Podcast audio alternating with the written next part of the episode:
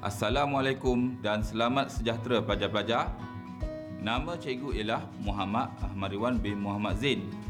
Cikgu mengajar di Pusat Tingkatan 6 SMK Vivekananda, Kuala Lumpur. Cikgu syorkan agar pelajar sediakan pen dan buku nota untuk mencatat maklumat pelajaran pada hari ini.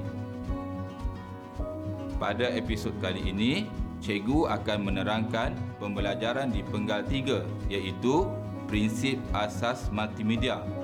Dalam tajuk ini, pelajar-pelajar perlu mencapai objektif pembelajaran yang berikut. Pertama, dapat mengenal pasti prinsip asas multimedia dalam sastera. Kedua, menjelaskan maksud tentang teks, grafik, animasi dan audiovisual dalam konteks multimedia.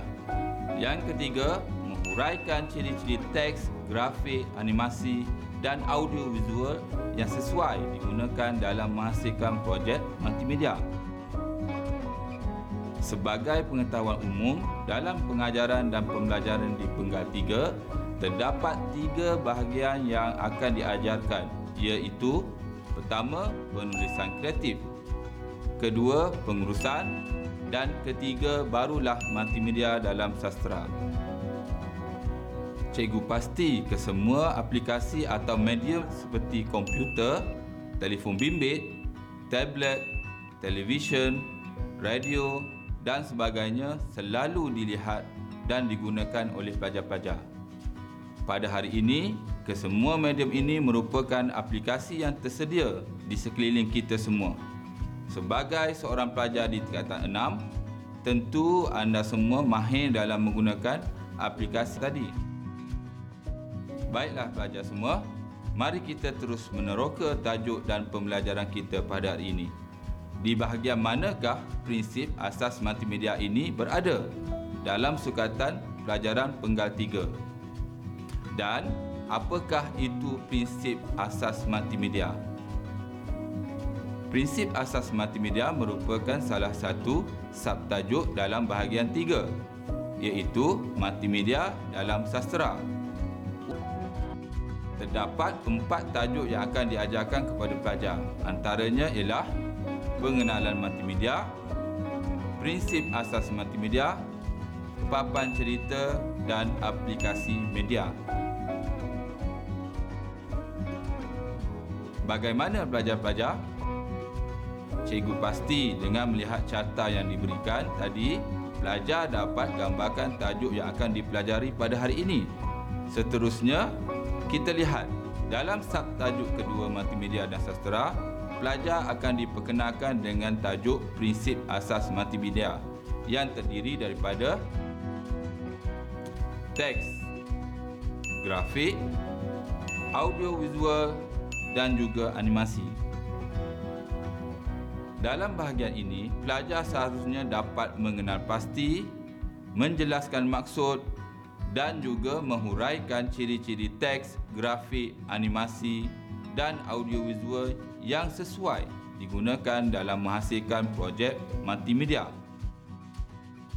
Apabila pelajar sudah mahir dalam bahagian ini, barulah boleh diikuti dengan pembelajaran tajuk yang seterusnya iaitu pembinaan papan cerita. Bagaimana pelajar-pelajar semua? Cikgu harap semuanya makin bersemangat untuk meneruskan pembelajaran. Sebagai pengenalan, pelajar harus mengetahui maksud dan konsep prinsip asas multimedia. Prinsip asas multimedia merupakan suatu proses komunikasi interaktif berasaskan teknologi komputer yang menggabungkan penggunaan pelbagai unsur media digital seperti teks, grafik, animasi dan audiovisual untuk menyampaikan maklumat. Manakala perkataan multimedia itu sendiri adalah gabungan yang merujuk banyak dan kepelbagaian alat atau perantara komunikasi. Multimedia juga boleh merujuk kepada penggunaan teknologi komputer untuk mencipta, menyimpan dan menggunakan kandungan multimedia. Baiklah, mari kita pergi dengan lebih terperinci lagi. Untuk mengenal pasti dan melihat apa yang dimasukkan dengan teks, grafik, audiovisual, animasi yang menjadikan ianya dikenali sebagai prinsip asas multimedia, pertama, mari kita lihat teks. Apa yang dimasukkan dengan teks? Teks merupakan bentuk data multimedia yang paling mudah disimpan dan dikendalikan. Kebiasaannya, teks paling hampir dengan kita kerana kita sering menggunakan teks untuk menyampaikan maklumat. Teks berfungsi dalam memberi maksud cerita. Seterusnya, teks juga dikatakan sebagai kunci komunikasi idea. Teks juga dibantu oleh beberapa komponen seperti reka letak teks, jenis dan font untuk menyampaikan sesuatu maksud atau maklumat berkaitan dengan tema aplikasi media. Teks merupakan bahan bertulis yang melibatkan huruf, simbol, abjad, nombor dan statistik. Teks juga meliputi pelbagai jenis tulisan, font atau saiz yang dapat menyalurkan maklumat. Teks merupakan prinsip asas yang paling lazim digunakan. Kebiasaannya, kita menggunakan teks untuk menulis atau menaik sebarang maklumat. Pada bahagian manakah kita biasa menggunakan teks ini? Bagaimana pelajar-pelajar? Inilah yang dikatakan perkembangan arus masa. Jikalau dahulu kita menggunakan pen atau pensel dan menggunakan kertas dalam sebarang bentuk penulisan, namun sesuai dengan perkembangan arus masa, perubahan demi perubahan berlaku dengan pantas. Begitu juga dalam penulisan. Penyebaran karya-karya sastera turut sama mengalami perubahan sesuai dengan perkembangan teknologi multimedia pada masa kini. Sudah tentu penggunaan teks akan menjadi lebih menarik sekiranya digabungkan dengan elemen-elemen multimedia yang lain. Penggunaan teks dalam persembahan multimedia interaktif juga sewajarnya mengambil kira beberapa perkara iaitu teks yang digunakan tidak terlalu banyak sehingga boleh menjejaskan penyampaian maklumat bahan sastra. Selain itu, teks yang digunakan juga mesti mengikut kesesuaian berdasarkan font atau saiz mengikut pilihan pelajar dalam sesuatu persembahan multimedia. Dalam konteks multimedia dalam sastra, teks tersebut mestilah dapat menyimpan maklumat kepada khalayak dan teks juga mestilah berfungsi atau mempunyai tujuan yang jelas. Teks yang baik akan memberikan kesan kepada persembahan dan menarik minat khalayak. Mari kita lihat pertimbangan atau ciri-ciri yang perlu ditekankan dalam pemilihan teks yang akan digunakan dalam penyediaan bahan-bahan sastra. Antaranya ialah tujuan penggunaan teks. Teks dapat menyampaikan maklumat, sasaran atau khalayak, kesan kepada persembahan, pemilihan teks dan teks haruslah konsisten. Tujuan penggunaan teks dalam sesuatu persembahan. Penggunaan teks dalam persembahan multimedia perlu ada objektif yang jelas agar penggunaannya mampu meninggalkan kesan kepada khalayak. Tanpa objektif atau hala tuju yang jelas, sudah pasti penggunaan teks tidak mampu menarik perhatian khalayak. Contohnya dalam cerpen anak-anak yang bergelimpangan. Gambaran yang cuba ditampilkan ialah Sungai Tengas. Teks digunakan sebagai keterangan pada grafik terutamanya yang melibatkan sesuatu yang abstrak atau konkret. Ciri kedua, teks digunakan dapat menyampaikan maklumat. Penggunaan teks dalam persembahan multimedia perlu disaring atau dipilih agar ianya bersesuaian dengan bahan sastra yang hendak diketengahkan. Pemilihan teks tersebut mampu menyalurkan informasi kepada penonton dengan lebih berkesan. Contohnya, bahan sastra yang hendak dimultimediakan adalah sajak. Pemilihan teks untuk baris-baris sajak perlu sekata supaya sesuai dengan persembahan multimedia yang hendak dipersembahkan. Seterusnya, sasaran atau khalayak. Penggunaan teks dalam persembahan multimedia juga mengambil kira golongan atau pihak yang akan dijadikan tumpuan. Teks perlu dipilih dan diselaraskan dengan kelompok yang akan diberikan tumpuan. Golongan kanak-kanak contohnya, teks yang hendak dipaparkan perlulah padat, ringkas dan tepat.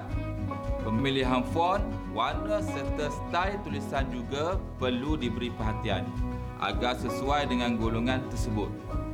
Ciri keempat, kesan kepada keseluruhan persembahan. Pemilihan teks merupakan elemen multimedia yang paling dominan dalam memberi impak kepada khalayak dalam persembahan. Ini kerana teks mampu menjelaskan maksud yang hendak disampaikan oleh pihak yang menyediakan persembahan multimedia. Teks yang menyokong grafik yang dipaparkan secara tidak langsung akan membantu khalayak menterjemahkan maksud yang ingin disampaikan melalui bahan sastra tersebut. Ciri terakhir, pemilihan teks. Sebelum memilih teks, kenal pasti tujuan penggunaan teks dalam sesuatu persembahan agar ianya lebih berkesan. Font yang dipilih haruslah konsisten agar lebih bersifat mesra pengguna terdapat pelbagai jenis style tulisan. Style tulisan digunakan bagi memberi penekanan atau membezakan sesuatu isi kandungan. Oleh itu, pemilihan style tulisan perlu dipilih secara bijak. Begitu juga dengan penggunaan warna. Kesimpulannya, teks merupakan elemen multimedia yang dianggap penting dan mampu memberi kesan yang mendalam dalam sesebuah persembahan multimedia. Diharapkan penggunaan teks mampu meningkatkan lagi kefahaman khalayak, seterusnya mampu mengangkat karya-karya sastra dalam zaman ledakan teknologi maklumat. Prinsip asas multimedia yang seterusnya ialah grafik. Grafik merupakan persembahan visual yang ditunjukkan pada permukaan seperti dinding, kanvas, skrin komputer, kertas, papan untuk tujuan jenama, pemberitahuan, ilustrasi atau hiburan. Grafik selalunya menggabungkan teks, ilustrasi dan warna. Grafik juga boleh merupakan bayangan atau gambaran perkara yang wujud dalam dunia sebenar. Grafik seringkali muncul sebagai latar belakang sesuatu teks untuk menghadirkan kerangka yang indah. Gambar sering dikatakan sebagai bahasa dalam menyampaikan sesuatu maksud. Gambar dikatakan mampu menjelaskan seribu kata atau makna. Oleh itu, imej yang ditunjulkan mesti bertepatan dengan tema dan tajuk yang hendak disampaikan. Saiz imej mestilah bersesuaian agar tidak mengganggu teks yang hendak disampaikan untuk memberi gambaran berkaitan grafik. Grafik merupakan sebarang paparan visual yang berbentuk tulisan, lukisan, ilustrasi, foto atau gambar.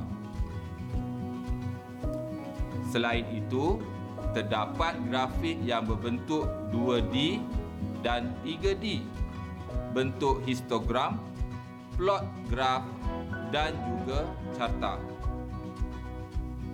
Grafik berfungsi untuk menjelaskan maklumat yang hendak disampaikan.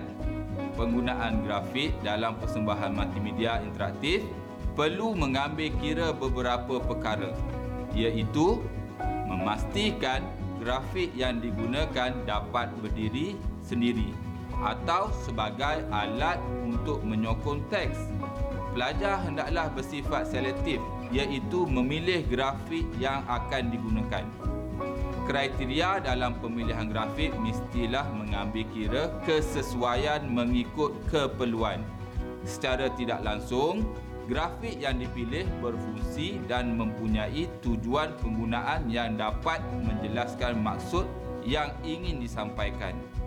Grafik yang berkesan adalah apabila dipersembahkan kepada khalayak dan khalayak dapat memahami isi yang cuba disampaikan. Ketepatan dalam pemilihan grafik haruslah diberi penekanan. Contohnya, jika grafik dipaparkan dalam persembahan multimedia memperlihatkan suasana gelap atau suram ini dapat dikaitkan dengan perasaan sedih atau kecewa.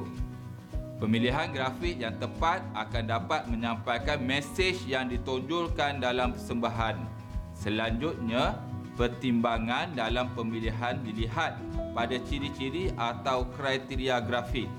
Antaranya ialah sumber grafik, konsep grafik yang digunakan, penggunaan warna pada grafik, tujuan grafik, tidak mengelirukan khalayak, golongan sasar dan tidak bertentangan dengan sensitiviti masyarakat.